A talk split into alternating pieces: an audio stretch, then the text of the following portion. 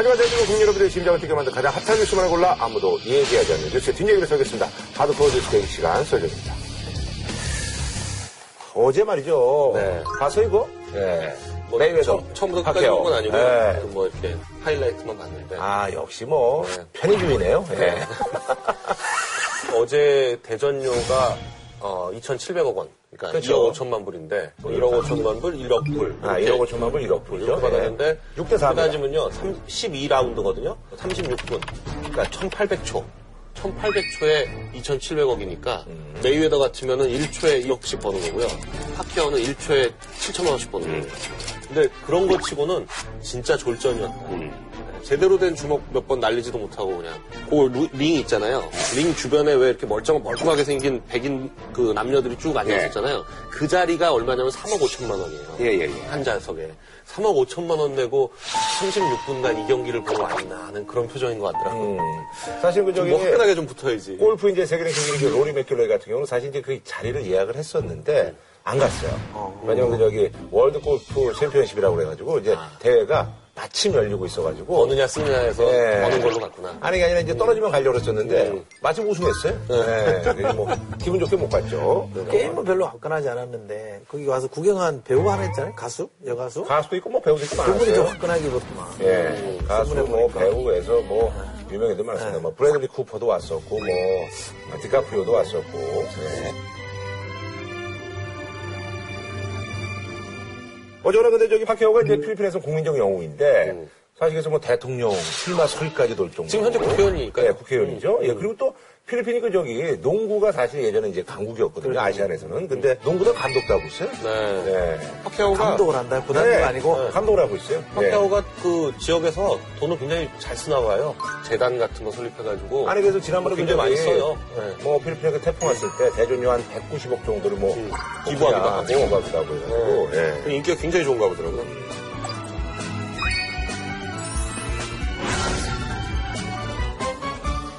근데 이 두 선수가 무슨 핸드폰 대결도 있었다며? 서로 뭐. 메이웨더가 아이폰 매니아는. 아하. 파키아오. 파키아오죠? 파키아오. 파키아오는 갤럭시 6. S6를 갖고 셀카 찍고 막 이랬대요. 아. 그래서 이게 뭐 삼성에서 광고용으로 쓴 거 아니냐, 이런 얘기를 하고. 그래요? 그래. 그래서 파키아오가 이겼으면 좋았을 텐데. 저버렸어. 어제 그나저나 저기 사실은 우리 이제 광고 시장계에서는 사실 이거 맥콜이 완전히 뭐 확 쓸었죠. 근데 어쨌든 12라운드까지 가가지고 중간 광고를 맥콜이 다 해버렸더라고요. 그 광고 효과는 제일 많이 한다. 그렇죠. 예. 사실 이제 그 광고가 박형 씨가 찍었잖아요. 네. 사실 그 저희 동현이한테도 들어왔었어요. 여러 명한테 넣었잖아요. 광고라는 게 그렇잖아요. 그렇죠. 저희 네. 동현이도 사실 이제 그 콘티를 받아봤었는데, 뭐, 결과는 탈락으로. 네. 그냥 거절로 하죠. 네. 거절은 아니고, 예. 다음 소식은요. 지난 26일 아베가 굉장히 길게 갔어요. 보통 한 4월 간다고 하는데 대부분의 정상들이 7박 8일 동안 주요한 도시 다 갔어요. 동부에서 이제 서부까지 쭉 붙었습니다. 굉장히 그 환대를 받고 또 아베가 많은 것을 얻어왔습니다. 자, 그래서 이번에 준비한 주제는요. 오바마 아베 8일간의 썸 한중이 보고 있다입니다. 자, 뭐 지금. 신미러의 관계다. 우리가 좀 얘기가 많더라고요. 사실 이제 그 전에 고이즈미하고 이제 그 저기 부시가 굉장히 친했잖아요. 2006년에 그랬어요. 같이 뭐 차도 타고 이런 것도 막 보여주고 그랬었는데. 근데 그 전에 사실은 국가 대 국가로 굉장히 밀착했던 시절은 그 나카소네. 네, 나카소네. 그 이렇게 머리 이렇게 넣은 사람 아니에요. 네. 나카소네 야스히로가 로널드 레이건 때 이른바 롬야스 미러라고 그래서 그때가 1차 미러이고 요즘 버락 신조 미러라고 그러는데 이번에 이제 2차 미러라고 보는 게 맞죠. 아, 그래서 이번에 이제 그 아베가 굉장히 그 미국으로부터 이제 극진한 대접을 받았는데 사실 이제 뭐 언론들도 예상을 못했던 우리 특히 이제 외교가에서는 특히 이제 예상을 못했던 건데 여태까지에 없었던 이례적인 것만 말씀을 드리자면 일단 일본 사람이 미국 의회에서 상하원 전체가 모이는 데서 연설한 게 이번이 처음입니다. 네. 아베 신조 총리가 처음이고요. 우리는 대통령들이 가서 여러 번 했습니다. 우리가 뭐 이제 우방이었고 그랬는데 일본은 그동안 사실 태평양 전쟁으로 적국이었기 때문에 정통 국가잖아요. 네. 그 밀월 관계가 있었을 때도 나카소네도 가서 그 상하원 연설을 원했었는데 못했었거든요. 근데 최초로 그동안 정서적으로 좀 그런 문제가 있었는데. 네. They were so diverse. And said to myself, America is an awesome country. 그런데 허락을 했고요. 시간도 이번에 8일이었고요. 그리고 공항 영접을 직접 나갔고 공식 만찬 백악관에서 했던 걸 보면 이번에 사실은 그냥 공식 방문이고 국빈 방문이 아닌데 근데 실질적으로 이제 실질적으로 국빈 방문에서 해주는 걸 다 해줬어요. 준하는. 그리고 예포를 19발 쏴줬는데 이건 이제 대통령이나 왕은 21발을 쏴줍니다. 근데 총리이기 때문에 19발을 쏴줬고요. 의장대 사열도 했고 그리고 백악관 환영 행사 같은 게 뭐 최고 수준으로 국빈 방문하는 것처럼 해줬고 뭐 식기 같은 것도 그렇고요. 그리고 처음 방문한 방문지가 보스턴인데 네. 보스턴에서 원래 매사추세츠 지사를 존 캐리가 오래 했거든요. 국무장관이. 존 캐리 국무장관이 자기 집에서 아하. 존 캐리 국무장관이 굉장히 부잣집입니다. 본인이 부잣집. 와이프가 엄청난 부자라서 와이프가 뭐 저 그거 있잖아요. 저 케찹. 아 맞아. 하인즈 케찹 상속녀 해가지고 돈이 엄청 많아요. 근데 그 집도 그래서 엄청 좋은데 그 집에서 개별적으로 만찬 해주고 그리고 정상회담 끝나고 나중에 기자회견을 할 때 오바마가 나와가지고 얘기를 하면서 무슨 알고 있는 일본어를 총동원해서 얘기합니다. 뭐 망가 그러니까 만화. 뭐, 그, 가라데, 가라오케. 몇 개 아는 건 없네. 네, 몇 단어는 몰라요. 근데 그거 가라데, 가라오케, 망가. 아, 뭐 이런 거는 뭐, 나도 하는 건데. 그런 말을 막 쭉 해가면서. 아니, 인사말도 했어요. 네. 오하이오 고자이마스. 네, 그것도 뭐, 그닥 뭐. 네. 그리고 끝날 때 욕보소. 네. 그런 것도 하고. 아, 그 굉장히 그 성의를 표시한 거죠, 네. 사실은. 아니, 그리고 뭐 또. 사실 자기가 있었던 그 하와이에서 저 일본계 학생들이 우수했다 뭐 이런 얘기도 해주고 어쨌든 뭐 아베 입장에서는 굉장히 뭐 기분이 좋겠어요. 네, 아베가 무지 공을 들였잖아요.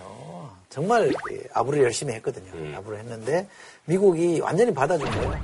그게 어깨에 두드려준 정도가 아니라 그냥 손잡고 포옹할 정도로 아하. 크게 편을 들어줬기 때문에 아베로서는 뭐 대성공인 거고 네네. 그 대성공의 결과물이 뭐냐면 일본은 지금까지는 평화국가라 그러거든요. 그렇죠. 헌법에 평화를 명시해놨고 군대를 못 갖게 해놨는데 평화국가인데 이거를 이른바 보통국가라고 얘기하죠. 다른 보통의 나라들처럼 무력도 보유하고 행사할 수 있게끔 보통국가로 가는 길을 오케이 사인을 해준 거예요. 해도 된다 이렇게 사인을 해준 거기 때문에 이게 이제 일본 우익들의 일본 보수파들의 영원이에요. 전범국가라는 이유 때문에 이렇게 손발이 잘려있던 것들을 다 복원해주는 거기 때문에 얼마나 큰 일을 해낸 겁니까? 어쨌든 그 지지층한테 굉장히 큰 예, 선물 안긴 건데. 그래서 이제 그 미일 관계 두 나라가 이제 뭐 공동으로 이제 뭐 성명을 발표했는데 영어로 이제 스테디 패스트 부동의 동맹이 됐다 뭐 이렇게 이제 선언을 했는데 네. 우리가 이제 사실 이제 주목해야 될 부분이 그 흔히 얘기하는 그 가이드라인 개정안 때문에 그런 거죠. 네. 네. 4월 27일 날 이제. 미일 가이드라인이라고 해가지고 이제 방위 협력 지침입니다. 이게 이제 미일 안보 조약이라는 게 있어요. 미일 안보 조약이라는 게 있는데 그 안보 조약 말고 이제 구체적인 거에서 어떻게 할 거냐라고 해가지고 가이드라인이라는 거를 이번에 개정을 했는데요. 18년 만에 개정을 한 겁니다. 97년도 안을 이번에 개정을 하면서 굉장히 획기적인 게 많이 들어갔습니다. 그때는 자위대의 활동 범위를 어떻게 했냐면 일본 영토는 당연한 거고요. 한반도하고 대만 해협까지 해서 이렇게 주변 지역까지만 자위대가 활동할 수 있다. 이미 그때부터 이제 우리나라는 좀 약간. 그때부터 한반도는 영토로 네, 있었어요. 네, 그때 북한 때문에 어차피 들어갔던 거고요. 문제는 이게 지금 전 세계로 확대가 됐습니다. 스테이 지침에 따르면 미군과 자위대의 공동작전 범위가 일본 주변으로 제한됐던 게 전 세계로 확대됩니다. 미군의 지원 범위도 탄약 보급 등 전투적 내용까지 포함됐습니다. 그러니까 자위대의 활동 범위가 넓어졌다는 게 있고요. 그리고 미일 간 군사협력을 평상시뿐만 아니라 97년에는 일본이 위험해질 수 있는 주변 사태나 아니면 일본이 전쟁 상태에 들어가거나 뭐 이렇게 세 가지 분야가 있었는데 이걸 5개 분야로 넓혀서 일본 이외의 국가에 대한 무력 공격에 관한 행동 그러니까 일본이 침략받지 않더라도 다른 나라의 공격에 대해서도 이를테면 우리나라가 공격을 받았는데 일본이 미군하고 같이 할 수 있느냐 할 수 있다는 거죠. 뭐 미국이 중국을 공격하는 데 있어서 일본이 요청하면 미국 일본이 갈 수 있느냐? 같이 갈 수 있다. 그것뿐만 아니라 전 세계니까 전 세계 어디서나 미일이 함께 행동할 수 있다. 이런 이거를 일본 말로 하면 도모다치. 그렇죠. 네. 네. 도모다치 아닙니까? 진정한 도모다치가 된 거죠. 네. 네. 일본이 재팬이 아니라 재패니카가 된 거죠. 사실. 정신적 식민자가 된 겁니다. 이러다가 일본이 뒤통수 치거든요. 근데 과거에도 그랬잖아요. 근데 미국도 좀 깨달아야 돼요. 근데 이번 그 가이드라인으로 미국 입장에서 뭐가 이익이냐. 미국은 지금 예산안 때문에요. 그렇죠.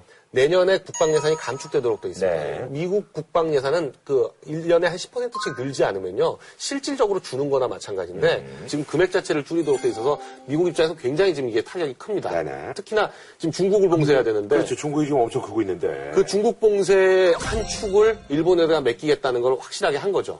일본이 저요 하고 손들고 있었단 말이에요. 계속 제가 합니다. 저는 돈 안 줘도 되는데 저희가 알아서 합니다라고 하니까. 그러니까 뭐. 예. 그렇죠. 그럼 네가 해봐라. 이렇게 하는데 너무 예쁘게 잘하니까. 그러니까 미국하고 일본 입장에서는 지금 서로 충분히 원하는 걸 얻은 거예요. 정말 딱 맞아 떨어졌네요. 네.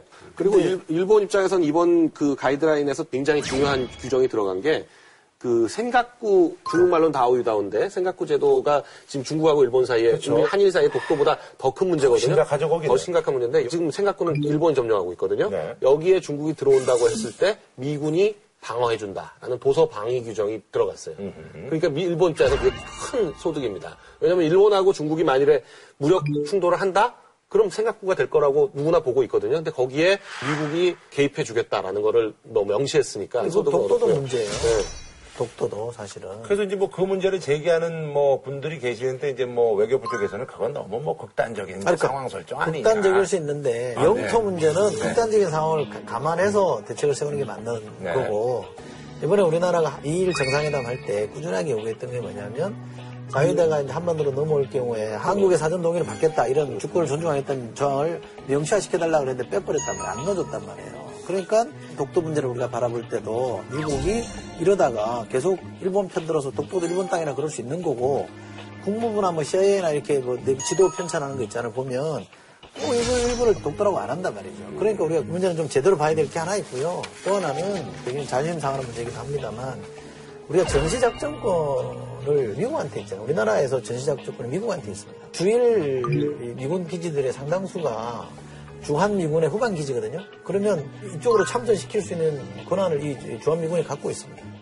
전시작전권도 갖고 있고. 그러다 보면 일본이 여기 들어와서 전쟁을 할 수 있는 거고, 전쟁 끝난 뒤에 일본이 철군 안 하고 계속 여기다 뭔가를 해보겠다라고 하면 난감한 상황이 벌어질 수 있는 거기 때문에 이런 문제에 대해서는 좀 단호하게 대응을 해야 되는데 정책 수단이 없어요. 그래서 과연 이게 외교로서 좀 제대로 하고 있는 거냐. 근데 그렇지 않아도 그래서 요번에 가베가 이제 뭐 하버드에 강연 비슷하게 왔는데, 그때 이제 그 학생, 조셉철이라는 학생인데 이제 이 친구가 이제 물었잖아요. 외무 문제에 대해서 이제 뭐 부인하는 거냐라고 했더니 아베가 사실 이제 답변을 했어요. 일종의 이제 그 유체 이탈 화법이죠. 박근혜 대표한테 배운 것 같아요. 잘못된 일이 있었고 그건 잘못됐다. 이런 정도만 얘기하고 누가 했는지 가해자에 대한 명시가 없어요. 주체에 대한 명시가 없어요. 이게 유체 이탈 화법이잖아요. 딱 고전에서 피해간 거예요. このような立場から日本はこれまで慰安婦の方々の現実的救済の観点から様々な努力を積み上げてまいりました。 저는 일단 이번 미일 간의 이번 1월 이 상황은 오바마의 조급함 그리고 아베의 일관성이 만들어낸 거다 이렇게 보여집니다. 오바마가 뭐라고 했냐면 여러 차례 그런 말 했는데, 우리가 새로운 룰을 쓰지 못하면 중국이 쓸 거다. 굉장히 이게 아시안 그 피벗 정책, 그러니까 그 아시아 재균형 정책에 있어서 굉장히 조급한 거예요. 거기에 아베는 꾸준히 계속 재무장을 하겠다 이렇게 밝혀왔고, 하다 보니까 이게 딱 맞아떨어지게 된 거기 때문에 결국 일본 입장에서는 아베라는 일관성을 가진 지도자가 어떤 방향으로 자기 나라를 만들어 가겠다는 그런 그 비전을 가지고 한 거에 대해서 일정 부분 성과를 낸 거라고 보고요. 저는 그런 면에서 우리나라 정치 지도자들도 대한민국을 어느 방향으로 끌고 나가야 되겠다는 비전이 일단 명확해야 되고, 거기에 대해서 일관성을 가지고 해야 된다고 그렇게 보는 입장입니다. 그리고 여기에 대해서 중국은 지금 굉장히 그 극도로 민감한 반응을 보이고 있는데, 그렇겠죠. 뭐 당연히 중국이 이제 인민일보가 있고 환구시보라 그래서 국제 정치에 대해서는 환구시보에서 주로 얘기를 하거든요. 거기서는 뭐라 그랬냐면 일본이 미국 들러리가 되고 있고 정상이 아니다 지금. 그러니까 정상 국가를 표방하고 있지만 정상이 아니고 일본은 미국의 가장 충성스러운 국가가 돼가고 있다 이렇게 경고를 하고 있어요. 그리고 우리나라에 대해서도 중국이 계속 그 어떤 위협적 발언을 날리고 있습니다. 그러니까 우리가 지금 전통적인 한미일 삼각동맹으로 복귀하는 거에 대해서 중국이 굉장히 그 꺼려하고 있기 때문에 여기서 지금 우리가 어떻게 가야 되느냐가 지금 상당히 중요한 시점입니다. 일본에 대한 미국의 정책이 지금 과거에도 한번 이런 게 있었거든요. 2차 대전 끝나고 나서 전범 국가라고 해서 레가드 장군을 중심으로 진주해가지고 완전히 일본을 해체시키려고 그랬잖아요. 그리고 이 하다가 중간에 미소냉전, 동서냉전으로 접어들기 시작하면서 일본을 사실상 풀어줬어요. 전범국가에 상당히 풀어줘가지고 많은 조건들을 양보를 해줬단 말이에요. 그래서 일본이 다시 살아나서 재기가 된 거잖아요. 그때 이후로 또 한 번 미국이 그런 구도로 가는 겁니다. 그러니까 다시 동북아시아에서 냉전 체제 비슷하게 가고 있는 거예요. 그때는 미소냉전이었다면 지금 위중냉전으로 가는 거니까 그게 또다시 일본을 파트너로 삼아서 가는 거라서. 론야스가 소련 봉쇄를 위해서 했던 거예요. 그러니까 지금 데미지가 우리나라가 있게 돼 있다는 거예요. 근데 미국 입장에서는 사실 뭐 중국은 이제 뭐 사실 견제하려면 뭐 돈 있고 이런 뭐 그러면 뭐 일본밖에 없잖아요. 사실은. 아니, 그래서 지금 학자들끼리 얘기할 때 방법이 뭐냐. 크게 두 가지를 얘기합니다. 우선은 이 동북아의 긴장이 이렇게 고조된 첫 번째 원인이 북핵 문제 아니냐, 사실 따지고 보면. 근데 이 북핵 문제는 미국이 중국 견제를 현실로 만들기 위해서 북핵이라는 걸 풀 생각이 전혀 없는 거예요. 동북아에서 미국이 전략을 짜기 좋다는 거예요. 아무래도 뭐 이제 간섭할 여지가 있으니까. 그렇죠. 거군요. 그러니까 예. 그 북핵을 전혀 없앨 생각을 별로 안 한다는 거잖아요. 그러면 우리가 뛰어들어서 뭔가 북한의 문제를 풀어야 온실의 폭이 생기는 거 하나. 또 하나는 일본하고의 관계도 마찬가지예요. 이게 하나의 주제만 가지고, 역사 문제만 가지고 이렇게 불통인 거는 외교적으로 볼 때는 실책이라는 겁니다. 그러니까 요구할 건 요구하되 안보나 경제 쪽으로는 이게 뚫어야 되거든요. 근데 뭐 우리는 지금 2년 가까이 그 일본하고 만나지도 않고 있는데 과거사 문제 때문에 중국은 똑같은 과거사 문제를 안고 있음에도 불구하고 중국하고 일본은 정상회담을 얼마 전에 만났어요. 네네. 얼마 전에 정상회담을 했어요. 그런 상황이니까 물론 이제 그걸 해결을 해야 되지만 일본과의 관계에서 그러나 그거에 너무 올인하는 자세는 바람직하지 않다. 이제 그렇게 볼 수 있고요. 차라리 한중일 3국 정상회담을 대한민국이 주도해서 하면 어떠냐. 이런 문제제기도 해요. 그 방법이 가능해지기 위해서는 많은 사람들이 주장하는 게 장관 바꿔야 된다. 지금 외교 라인업 가지고는 안 된다. 지금 외교 라인은 계속 지금 현재 관철되고 있는 이 노선만 견제하고 있기 때문에 무슨 문제가 생겨도 연병세 장관은 딜레마나 샌드위치가 아니라 축복이라고 얘기하고 한 점 걱정할 게 없다고 얘기하니 이런 노선 가지고는 안 되는 문제다. 미중 양측으로부터 러브콜을 받는 상황이 결코 고칠 거리나 딜레마가 될 수가 없습니다. 굳이 말한다면 이것은 축복이 될 수도 있습니다. 저는 대통령이 이 문제에 대해서도 답을 해야 된다고 생각합니다. 지금 하여간 굉장히 그 경랑을 치고 있어요. 그 우리 한반도를 둘러싼 그 외교의 흐름이 이런 어떤 큰 흐름을 잘못 놓치면은 우리나라만 왕따 될 수 있는 상황이에요. 지금 베트남의 운신을 잘 보면요. 우리하고 굉장히 비슷한 입장을 가진 나라가 베트남입니다. 중국이라는 나라가 전통적으로 동이, 남만, 서용, 북적 그래가지고 이 동서남북의 오랑캐를 상정을 해요. 그 동이가 우리나라고 그쵸. 남만이 베트남입니다. 서용이 이제 위구르고 북적이 몽고인데요. 근데 베트남이 지금 그 같은 공산국가니까 중국하고 친할 것 같지만 그렇지가 않습니다. 미국한테 지금 네. 엄청 받고 있잖아요. 완전 친미 반중이에요. 그러니까 그냥 단순히 중국하고 먼 관계 정도가 아니라 완전 반중적인 태도를 취하고 있어요. 그리고 미얀마가 지금 대표적인 나라인데 오바마가 두 번이나 방문을 해가지고 미얀마를 일본보다 더 심하게 미얀마가 사실 거의 그 전 세계적으로 제대로 활동을 못하는 나라인데 보통 국가 비슷하게 만들어줬어요. 그걸 만든 이유가 미얀마를 통해서 중국을 봉쇄하겠다는 건데 그러다 보니까 미얀마는 어떤 상황이냐면 예전에는 미얀마는 중국 그 중앙정부가 관리를 안 했어요. 운남성 정부가 미얀마를 관리했습니다. 그런데 오바마가 왔다 갔다 하니까 그걸 그 중국 중앙정부가 미얀마하고 외교관계를 하기 시작했거든요. 그런 정도로 이 지정학적 위치가 어디냐에 따라서 중국의 세력권 내에 편입되지 않도록 하는 게 굉장히 중요한데 우리가 지금 이 전통적인 한미일 삼각동맹을 버리고 중국하고 가는 건 굉장히 미련한 방법이다라고 보는 거고요. 우리가 중국을 기대가지고 미국과 일본 사이에서 레버리지를 얻는다? 이거 굉장히 어려운 겁니다. 오히려 미일과 붙어가지고 중국을 통해서 레버리지를 얻을 게 많지. 이번 정권에 그럼 저기 뭐 외교정책은 뭐 잘못된 거라고 보시는 거예요? 이번 정권에서 지금처럼 중국의 기운 형태의 정책이 과연 바람직하겠냐 이거죠. 지금 뭐 안미 정중 그래가지고 안보는 미국이고 경제는 중국이다 그러는데 단순히 경제적 이익을 아무리 앞세워도 중국하고 우리가 지금은 최대 교역국인 것 같지만 모든 면에서 중국하고 경쟁하고 있거든요. 그래서 결과적으로 중국한테 많이 따라잡히는 순간 우리는 그냥 중국의 정말 일개 성보다도 못할 수도 있어요. 그렇기 때문에 중국에 너무 치중하는 건 바람직하지 않고 지금 경제 성장하는 걸로 보거나 아니면 미국의 안보 정책이나 이런 걸로 봤을 때 향후 50년은 중국이 미국을 따라가기가 쉽지 않습니다. 그렇기 때문에 미국보다 중국을 앞세우는 정책은 바람직하지 않다고 보고요. 그런 걸 대표적으로 드러내는 게 TPP거든요. TPP에 지금 일본은 뭐 미국하고 같이 끌고 가고 있고 거기 베트남이 들어갔어요. TPP에. 베트남을 넣어줬다는 거는 그만큼 이 아시아 재균형 정책에서 우리가 좀 소외되고 있다는 걸 보여주는 거기 때문에 우리가 TPP에 적극적으로 가입해야 될 필요성이 있고요. 그게 지금 우리 입장에서는 굉장히 중요한 과제다. 이렇게 보는 거죠. 조금 저는 다른 생각인데요. 저는 미국을 통해서 중국을 견제하거나 중국을 통해서 미국을 견제하는 방법은 그렇게 유해 보이진 않고요. 저는 기본적으로 균형 외교로 가는 건 맞다. 문제는 요 안에서 양쪽 조금씩 이동하면서 이렇게 균형을 잡는 게 굉장히 어려우니 우리 온실의 폭을 만들어야 되는데 그게 과연 뭘까라고 보면 결국 남북관계밖에 없다 이거죠. 이 남북관계에서 뭔가 돌파구를 열어놓으면 미국이 일방적으로 우리한테 요구하기 좀 난감한 상황이 벌어지니까 그 부분에서 저는 박근혜 대통령이 북한하고도 불통, 일본하고도 불통 이건 아무것도 안 된다 이거죠. 열어야 된다고 저는 생각합니다. 네. 자, 한 줄로 비교 부탁드리겠습니다. 외교적으로 봤을 때 굉장히 중요한 시기인데 특정 국가에 편중된 외교도 바람직하지 않지만 그렇다고 해서 전통적인 동맹을 버리는 건 굉장히 위험한 선택이다.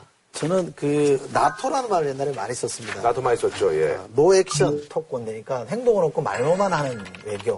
이거 좀 그만했으면 좋겠습니다. 네, 알겠습니다. 자, 지난 그 4월 25일이죠. 최빈국이라는 표현을 많이 쓰는데요. 네팔에서 82년 만에 이제 강진이 발생해서요. 예, 네팔 정세는 아주 뭐 최악의 참사가 일어났습니다. 그래서 이번에 준비한 주제는요. 국민의 4분의 1이 피해를 입은 네팔 강진. 과연 우리의 백두산은 안전한가입니다.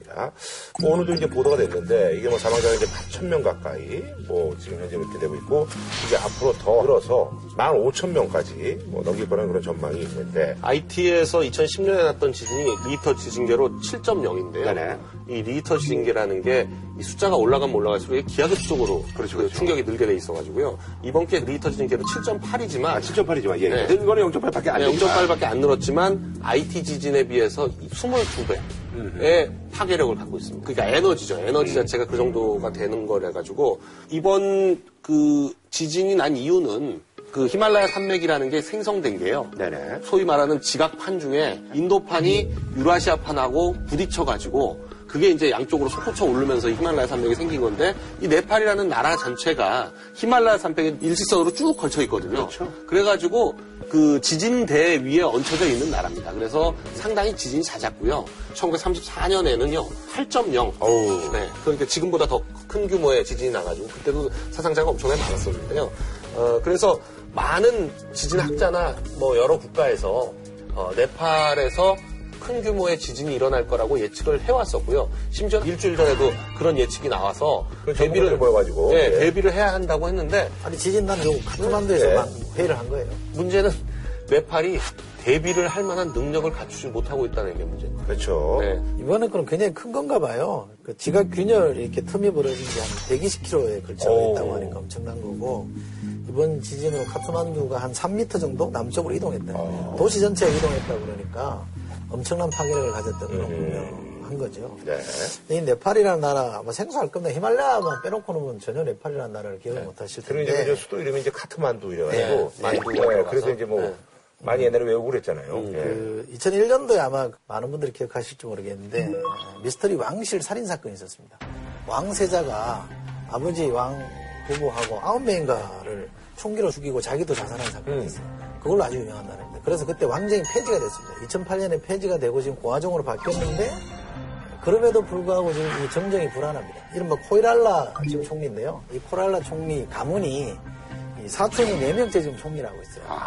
그러니까 이게 정체가 굉장히 후진 나라입니다. 여기는 고아정으로 바뀌는 날이 헌법도 없고요. 헌법도 안 만들 정도로 어수선한 나라인데 거기다가 이 사고가 터져버리니까 엉망이 된 거고. 네팔 하면은 제일 사실은 그 우리한테 친숙한 거는요. 석가모니의 탄생지가 룸비니라는 지역인데요. 네팔이 룸비니를 속하고 있습니다. 그래서 석가모니가 인도 출신이다 그러면 네팔 사람들은 화내요. 네팔 출신이다라고 얘기하고. 아니 그러잖아. 피해자들이 뭐 굉장히 많은데 네. 그중에서도 이제 외국에서 온 뭐 산악인들 또 우리 이제 외국에서 온 그 산악인들을 돕는 그 셀파라고 하는 뭐 그분들도 굉장히 뭐 피해를 많이 입었다 그러더라고요. 지금 이제 그 이번 지진으로요 에베레스트 산 이렇게 18명이 숨지고. 네. 61명이 부상당했다고 하는데 얘는 워낙 이제 그 등반하러 가는 사람들이 워낙 많잖아요. 되게 이 산을 에베레스트 산을 등반하려면 1인당 한 3만 불 정도 돈을 내야 되는 거죠. 근데 그게 이제 주 관광 수입인데 이게 거의 끊기게 생겼으니까 심각한 상황이라고 하는 거고 어떻게 보면 이탈리아 가면 왜 로마 같은 이렇게 고대 유적 가지고 먹고 산다는 느낌이 많잖아요. 근데 네팔이 딱 그런 나라. 히말라야산 등반하는 것 같고 국가 수입을 만나 먹고 사는 나라이기 때문에 지금은 치명타 이런 거죠. 그리고 뭐 취직 자리 중에서 제일 좋은 자리가 쉘파랍니다. 쉘파가 제일 돈도 많이 벌고. 네. 아니 근데 그 지금 이제 세계 각국에서 이제 구호물자를 이렇게 쏴줬는데 그게 이제 뭐 정부에서 뭐 말도 안 되는 거 행정 절차 이런 걸 뭐 앞세워서 뭐 그냥 보관하고 있다는. 단순히 이게 지진만 재앙이 아니고요. 이 지진으로 인해서 이 네팔 정부의 가버넌스가 완전히 붕괴됐다. 이게 더 큰 재앙입니다. 왜냐하면 지금 현재 지진으로 인한 직접 피해자 숫자는 뭐 15,000명 이렇게 정도로 집계가 되지만 향후 이걸 제대로 수습을 못하고 물하고 식량이 끊기고 뭐 이렇게 되면서 더 큰 피해가 이어질 가능성이 굉장히 높아요. 지금 특히나 이렇게 가버넌스가 약한 국가일수록 징세 체계가 제대로 확립이 안 돼 있어서요. 국세보다 관세 비중이 훨씬 높아요. 거기서 뭐 걷기가 쉬우니까. 관세는 뭐 통과할 때 거기다 딱 게이트만 설치하고 있으면 돈 걷기가 쉬우니까요. 그러니까 구호물자에다까지 관세를 매기려고 지금 한다는 거예요.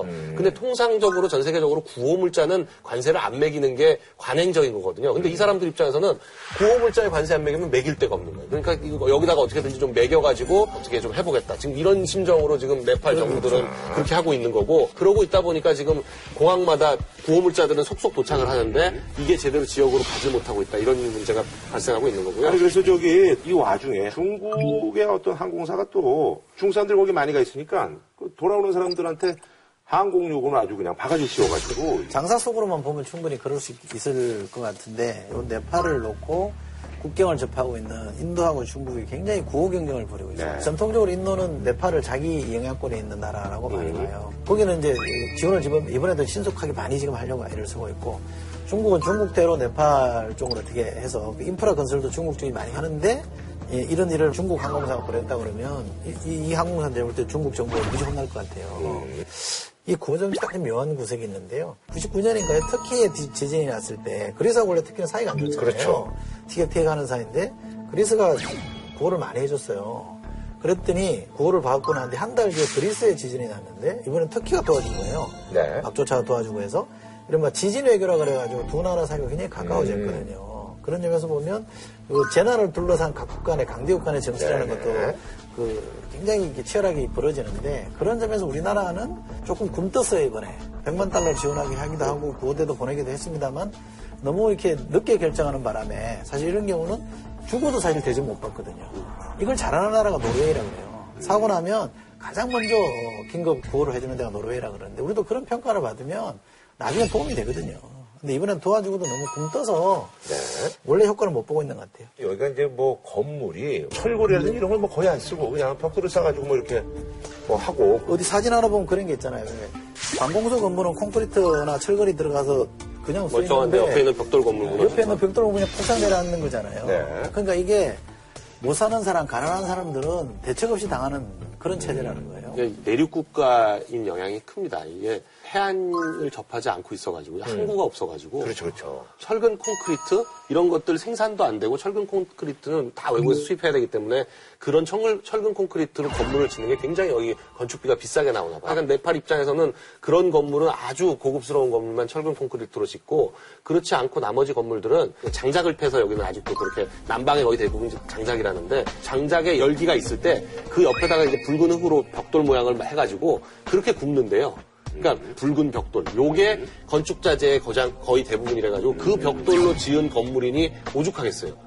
그런 정도로 지었으면 단층이나 2층 정도로 건물을 지어야 되는데 네팔 상속법이 또 희한해가지고 땅을 그 자식들한테 상속할 때는 자식들한테 똑같은 면적으로 나눠줘라 이렇게 돼 있다는 거예요. 남녀 똑같이 나눠주는데 대신 똑같이 나눠줘야 되기 때문에 땅이 작으니까 집을 지으려면 위로 올릴 수밖에 없으니까 강도도 확보되지 않은 그 벽돌 가지고 4층, 5층 이렇게 건물을 지어놓은 거예요. 그 여기 보면 굉장히 건물이 높아요. 4층, 5층짜리 건물이 있으니까 이게 지진 나니까 와르르 다 무너져가지고. 그러니까 IT가 지진 나고 났을 때 전 세계에서 구호물자가 들어온 걸 다 합치니까 한 60억 달러어치가 들어왔다는 거예요. 네. 저도 갔었어요, IT. 6조라는 돈이 들어간 거 아니에요. 가리비에 떠만한 나라 6조라는 돈이 들어갔으면 그 이후에 뭔가 달라져야 되잖아요. 전혀 안 달라지고. 그냥 뭐 다 이렇게 그냥. 호텔만 하나 새로 들어서고 다 해먹어버린 거죠.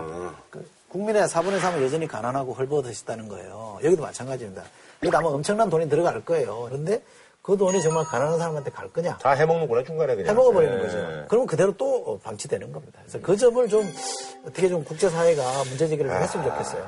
이게 1세기, 2세기, 3세기 그때도 지진이 굉장히 빈발해가지고 사람들이 많이 죽고 그랬는데 그 사람들 많이 죽고 그랬을 때 그 장례 절차를 치러주면서 기독교가 뿌리를 내렸다는 게 이제 학계의 얘기예요. 그러니까 지금 여기도 그렇습니다. 여기도 정부 가버넌스 완전 무너지다시피 했고, 그리고 여긴 뭐 그렇다고 해서 시민사회 같은 것도 없거든요, 네팔은. 그러니까 그 빈틈을 국제기구들이 메꾸고 있어요. 그러니까 국제기구들이 근데 이렇게 들어가는 과정에서 이 국제기구들을 어느 지역에다 해주고 어디 어느 지역에다 해주고 하면서 네팔 정부는 또 굉장히 많이 거기서 뭘 챙기는 문제가 발생을 해요.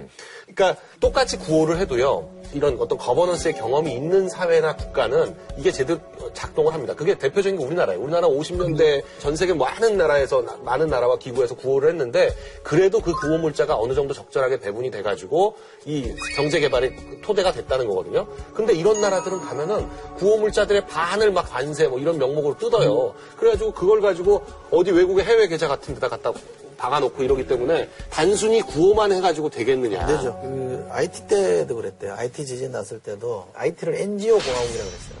워낙 NGO들이 많이 들어가 있고 또 하나는 평화유지군이 들어갈 때 콜레라를 갖고 들어갔대요. 그래서 콜레라 공화국이 됐다는 겁니다. 근데 지금 여기 네팔도 곧 우기에 들어가잖아요. 그럼 지금 전염병이 엄청나게 창궐할 가능성이 있고. 사실은 공화국이네요. 그러니까 사실은 도와주는 데서 끝나면 안 되고 조금 더 구조적으로 뭔가 이렇게 좀 장치를 해주는 게 필요할 것 같아요. 네. 아니, 그래서 일부 전문가들이 이제 다음 뭐 지진 발생 지역으로 이제 유력한 곳이 터키 이스탄불로 꼽고 또 일본 항상 뭐 들어가고요. 네. 일본 남서부. 예, 그리고 또 이제 캘리포니아 그쪽도. 캘리포니아. 예. 사실 그래서 이제 그 지진 뭐 이런 거 이제 뭐 얘기 나올 때 전조 증상으로 해가지고 이제 그 동물들이 막 갑자기 막 이상한 행동을 하고 막 이래가지고. 그러잖아요. 얼마 전에 보니까 일본 동부에 돌고래 160여 마리가 갑자기 죽은 거예요. 네.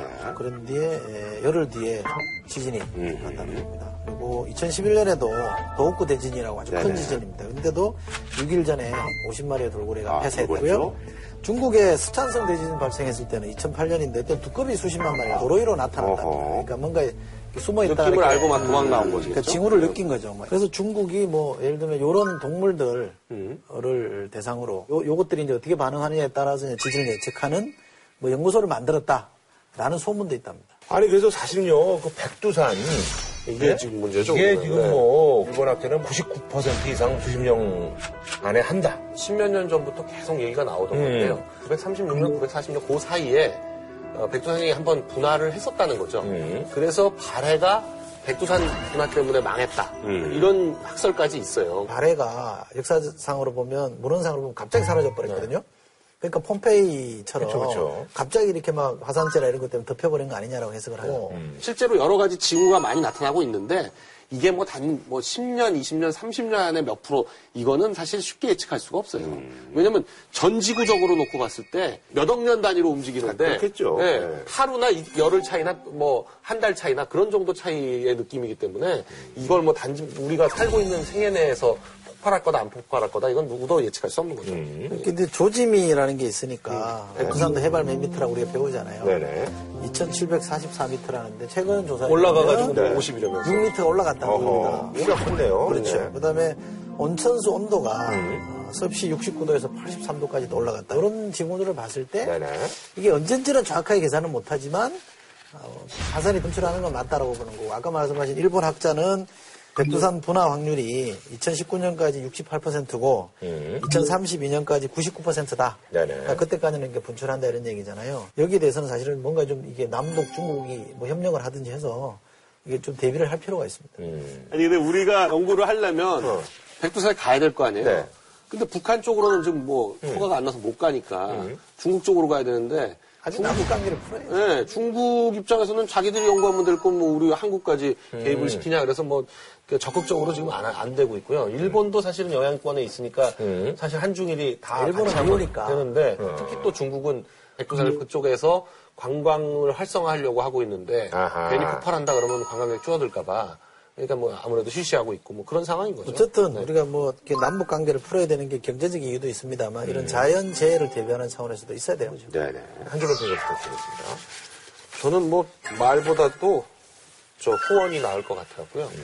근데 후원이 좀 제대로 좀 가야 되는데 이게 네. 가야 되고 보니까 또 좀 그렇지만 하여간 후원을 좀 했습니다. 뭐 그래서 그렇다고 해서 또 안 하는 것도 나니까요. 네. 재난을 자연 재난을 인위적으로 어떻게 막는 방법은 한계가 있습니다. 근데 피해를 최소화하는 거는 결국 정치의 힘이거든요. 정치가 잘 돌아가는 나라일수록 그런 피해가 작습니다. 그래서 문제는 정치다. 이 관점을 다시 한번 확인해보고 싶습니다.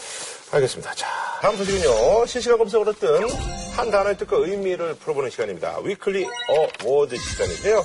자, 썰던 위클리 어워드. 자, 상고법원입니다. 뭐 이제 뉴스 보신 분들은 이거에 대해서 이제 좀 궁금증을 갖고 계신 분들이 계실 거예요. 근데 그 전에 앞서서 우리가 옛날에 이제 항소, 네. 그다음에 상고. 예, 그래서 뭐 항상, 항소고 뭐 이렇게 외우라 그랬었어요 선생님들이.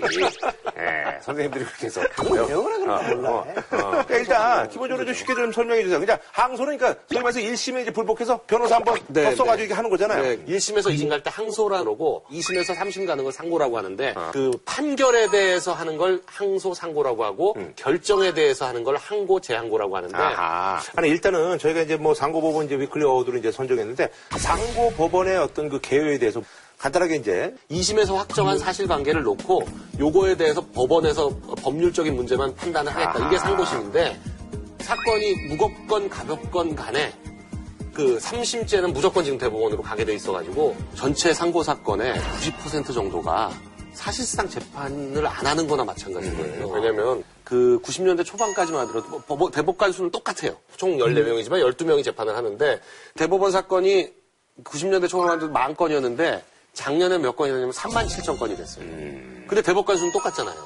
그러니까 대법관 한 사람이 맡아서 해야 되는 사건 수가 지금 1년에 3,000몇백 건, 하루에 8건 이상. 하루에 8건 이상을 해야 되는 거예요. 그러니까 대법관들 재판이 어떻게 되냐면 전체 사건의 50% 이상이 심리 불속행이라 그래가지고 아예 그냥 대법관이 재판 자체를 하지 않고 그냥 날려버리는 거예요. 그러니까 그게 좀 문제가 있더만요, 보니까. 네. 아니, 이걸 콜을 했는데, 이걸 넣었잖아요. 넣었는데 뭐라도 뭐 가타부터 얘기가 있어야 되냐? 그냥 날려버려. 막연하게 기다리고 있으면 그게. 네. 그 변호사 비용도 또 드는 거 아닙니까? 아, 똑같이 들죠. 상고심에다가 또 그거 변호사 붙여가지고 했는데 아무 이유 없이 그냥 끝나요. 50% 이상이. 근데 심리불속행이 아닌 사건도요. 거의 7~8%가 판결문 몇 장 나오면 한 장 나와요. 한 장. 2심 판결이 정당하다. 이런 내용으로 해가지고 그나마 판결문이 좀 읽어볼만하고 뭐 판단이 왜 그랬고 뭐 하는 게 10%고 그 중에 전체 사건의 5%만 파견송이 되니까. 3심 제도라고 말은 하면서 3심이 아닌 거예요, 사실상.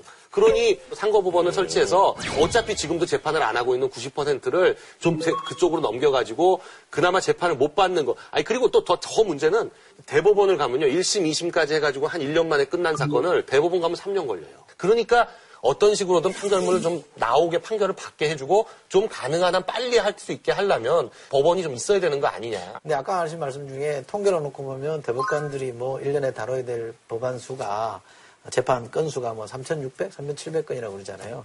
근데 좀 잘 얘기하셨잖아요. 그래서 심리 불속행이 걸러내는 거 아니에요? 그중에서? 그중에 50%는 또 걸러내잖아요. 또 그중에 전체 한 10% 정도만 신경 써서 바짝 신경 써서 법률 검토하면 되는 거니까 통계 저는 이렇게 속을 필요 없다고 생각해요. 아, 그래서 우리 저 소장님께서는 이제 상고법원을 반대한다 설치를. 저는 반대죠. 아, 근데 강변호사님은? 저는 상고법원 설치해야 된다고 봅니다. 왜냐면 심지어 어떤 경우도 있냐면 작년에 있었던 거는 과태료 6만 원을 낸 사건인데 그 대법원에서 상고심에서 그 6만 원짜리 과태료 사건을 파기환송을 시킨 사건이 있어요. 그 지금 뭐 형사사건의 4분의 1 정도가 벌금형인데 그런 것도 다 상고를 한단 말이에요. 그러다 보니까 대법관들 업무가 너무 과중하다. 그런 거죠. 근데 이게 보통 내가 이제 소송의 당사자라고 생각하면 2심에서 졌단 말이에요. 근데 대법관 가서 바뀔 가능성이 생기는 거잖아. 그거는 대법원이 사실 원인 제공한 거 아니냐. 이게 이제 문제 제기한 사람들 얘기예요. 그러면 당신들이 폭주하게끔 만들어 놓고 사람 부족하니 더 올려달라는 논리니까 그건 안 된다. 이 주장이에요. 그 어쨌든 간에 4%, 5%밖에 안 되는데도 불구하고 많은 어떤 기고인 아니면 뭐 이제 고소인들이 그렇게 하는 이유가 어떤 그 하급 재판에 대해서 어떤 그 불신이라든지 이런 것 때문에 있는 거 아니에요? 그렇죠. 아, 그렇죠. 근데 네. 하급심에 대한 불신이 네. 있는 거고 네. 하급심에 대한 불신이라는 거는 결국 대표적인 게 장관 예우라든지 어떤 변호사를 썼느냐. 그러니까 유전, 무죄, 무전, 유죄. 변호사에 따라서 가진 재산에 따라서 판결이 다르게 나오니 불신이 생기는 거죠. 그러니까 자꾸 이제 한 번 더 해서 대부분까지 가는 거잖아요. 지금 1심, 2심에 대한 불신이 깊다 그러면 이걸 어떻게 해결되느냐가 중요한 거 아닙니까? 그죠? 이거 1심, 2심에 대한 신뢰가 깊어지면 대부분으로 올라오는 것도 줄어들 문제가 있는 거잖아요. 근데 지는 사람들은 어떻게 나와도 사실 안 믿어요. 판결 지고 나면 특히 1심, 2심 판결이 엇갈렸을 때는 그 굉장히 당사자들은 억울해하거든요. 그러면 3심에서라도 어떤 식으로든지 판결문을 좀 제대로 해가지고 이렇게 해가지고 판결이 된 거다라는 걸 좀 써줘야 되는데 지금 90% 사건이 그걸 안 써주니 그 사법부가 도대체 뭐 하는 거냐 이런 불만이 너무 팽배해 있고 이건 뭐 대법관이나 붙여야지 뭐 하는 거 아니냐. 대법관 출신 변호사들을 붙이면 심리불속행은 안 나와요. 심리불속행은 안 하고 그래도 재판을 해요. 결국 있잖아 변호사 이제 많이 내야 된다는 거 아니에요. 그래서 대법관들은 보통 뭐 그 도장만 대법관 이름 도장만 찍어줘도 몇 천만 원 받는다고 하는 게 그건데 지금 뭐 변협에서 얘기하는 전관예우의 핵심이 그 대법관 들이 도장 찍어주라는 준다는 거거든요. 그 도장 찍어서 심리불속행 안 되게 하는 것만으로 몇 천만 원을 받으니 이게 말이 되냐 이제 이런 건데. 근데 만약에 상고법원까지 갔는데 이걸 또 불복하면 또 그쪽으로 가야 되는 거잖아요. 그러니까 그러면 이제 대법원을 갈 수도 있고요. 그러니까 4번 가는 거죠, 4번. 4번 사심이 되지 않느냐 이렇게 얘기할 수 있는데 지금 나와 있는 법원안은 어떤 거냐면 일단 3심을 전부 대법원이 받아요. 그러고 나서 지금처럼 대법관들이 딱 일람을 해가지고 한번 봐가지고 헌법과 법률상으로 대법원에서만 하도록 돼 있는 사건들이 있거든요. 이를테면 군사법원 사건은 헌법상으로 무조건 대법원에서 하도록 돼 있으니까 대법원에서 하고요. 그렇지 않은 나머지 사건들 90%는 상고법원으로 보내요. 그래서 상고법원에서 만장일치로 하면 상고법원에서 그냥 판결을 하고요. 이 사람들이 만일에 만장일치가 안 된다? 그러면 뭘로 온다? 그럼 다시 대법원으로 오는 거예요. 그러니까 그 셋이 만장일치가 안 되는 사건들은 되게 뭐 대법원 판례 어긋나거나 아니면 뭐 좀 문제가 있거나 이렇게 될 가능성이 크거든요. 그러니까 그런 사건은 대법원에서 하기 때문에 사심이 안 됩니다. 근데 어쨌든 이제 도장값은 여전한 거죠. 도장값은 여전한 거죠. 그러니까 보통 사람들에게 비용이 더 들어가는 게 아닙니다라는 걸로 충분히 납득을 시켜야만이 이게 여론이 뒷받침될 거 아니에요. 아니, 비용은 하나도 늘어가는 게 없죠. 근데 실제로 늘어난다라고 지적하는 게 있죠. 왜냐하면 이게 사실상 사심제로 간다든지 이런 부분이 있기 때문에 저는 그래서 그런 점에서 보면 서두르지 말고 이게 이미 법안이 나왔으니까 빨리 가야 된다 이렇게 생각하지 말자 이거죠. 근데 저는 뭐 저는 하여 전문가가 아니라 조심스럽긴 합니다만 우리가 법조 관련해서 여러 가지 문제가 있습니다. 예를 들면 대법관 구성의 다양화라든지 우선순위가 있는 문제를 먼저 풀고 그럼에도 불구하고 이거 해야 되겠습니다. 그럼 저는 그건 뭐 반대할 이유가 없다고 생각하는데 그런 거에 대해서는 다 침묵하고 느닷없이 상고법원 만들자 그러고 대법원장이 전적으로 임명하는 사람들이잖아요. 인사권만 늘어나는 거 아닙니까? 안 그래도 대법원장이라는 데 대해서는 제왕적 대법원장이라는 표현을 써요. 권력이 세거든요. 그러니까 제왕적 대법원장이라는 권한을 갖고 있는 데다가 이것까지 대해주면 좀 문제가 생길 수 있다고 보는 거고요. 또 하나는 어쨌든 3심에 대법관들이 판결하는 거에 대해서는 선출직 권력인 국회가 검증을 하잖아요. 인사청문이라는 걸 거쳐서 임명된 사람이 마지막 3심을 하잖아요. 저는 그게 민주주의에 부합한다고 봅니다. 대법관이 재판하지 않는 상고법원은 사실상 고등법원의 연장이거든요. 국민의 실질적 재판받을 권리를 침해한다고 봐야 되는 거죠. 대법관을 더 뽑는 거에 대해서는 사실 이제 뭐 저는 더 뽑았으면 좋겠어요. 아 그래요? 근데 또 그것도 아니라는 또 의견들도 만만찮잖아요. 그러니까 사건 수가 37,000건이니까 대법관을 지금 14명 중보다 2배로 늘려서 28명으로 하면 1인당 사건 수가 한 18,000건으로 줄지 않느냐, 18,000건, 19,000건으로 줄지 않느냐, 아니면 뭐 1인당 10,000건으로 하기 위해서 뭐 40명 이렇게 가까이 대법관을 뽑으면 이를테면 어떻게 되냐면 한 달에 한 번씩 청문회해야 돼요. 왜안 되는 경우를 아니 그러니까 실제로 이제 그런데 아니 한 달에 한 번씩 그냥 맨날 대법관 청문회만 하고 있어야 돼요.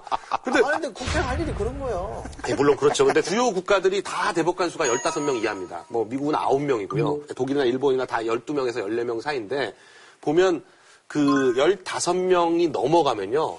전원 합의체 판결이라는 게 실질적으로 불가능하다시피 해요. 완전 중구난방이 돼가지고. 전원이 합의를 할 수가 없어요. 30명이나 40명이 돼버리면 국회처럼 되는 거예요. 아니 저거처럼 하면 되잖아요. 그 교황 뽑는 거 콩클라베처럼 이렇게. 결정 날 때까지 그냥 못 나오는 걸로 해가지고. 연기 피우고. 기술적인 문제가 있을 수 있다는 것도 뭐 저는 법 전문가가 아니기 때문에. 네. 근데 또 독일 연방 뭐 대법원 얘기를 하면서 여러 개로 전문화되어 있는 거 따지면 엄청나게 많은 대법관이 존재한다. 이런 설명도 있잖아요. 그러니까 저는 대법원이 하나의 방법만 딱 선택해놓고 이게 정답이다 이렇게 밀어붙이지 말았으면 좋겠다 이거죠. 알겠습니다. 한준원 평은 그 저스티스 딜레이드 이즈 저스티스 디나이드라는 아주 오래된 그 법원이 있습니다. 그 법조에서 흔히 하는 얘기인데 재판 늦게 하는 거는 재판 거부하는 거랑 똑같다는 거죠. 그러니까 지금 대법원 같은 형태로는 사실상의 재판 거부나 마찬가지 상황이라서 어떤 식으로든 뭔가 바뀌어야 될 필요가 있다. 네. 저는 무신분립입니다. 네. 신뢰가 없으면 설 수가 없습니다. 신뢰를 먼저 삼는 게 우선이다. 알겠습니다. 저희는 다음 주에 찾아오도록 하겠습니다.